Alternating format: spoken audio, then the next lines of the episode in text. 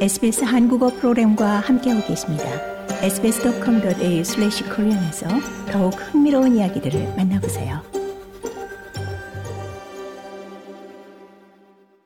연방 정부가 지난 연방 총선 공약대로 임시 비자 난민 소지자들에게 호주 영주 기회를 부여하기로 한 데 대해 연방 야당은 난민 알선업이 다시 활기칠 것이라며 우려를 표했습니다.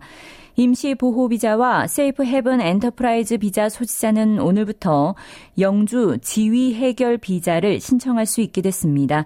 영주 비자 신청 자격은 2013년 호주의 자주 국경 작전이 도입되기 전 호주에 들어온 이들에게 주어집니다.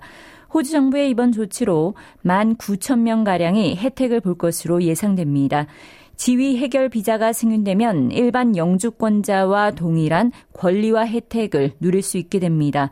연방 야당의 캐런 앤드류스 예비 내무장관은 정부의 결정이 잘못된 메시지를 전할 수 있다며 우려를 표했습니다. They will be able to convince people that it is worth the risk. Now as I've said, 앤드류스 의원은 난민 알선업자들이 위험을 무릅쓸 가치가 있다고 사람들을 설득시킬 수 있을 것이라고 지적했습니다.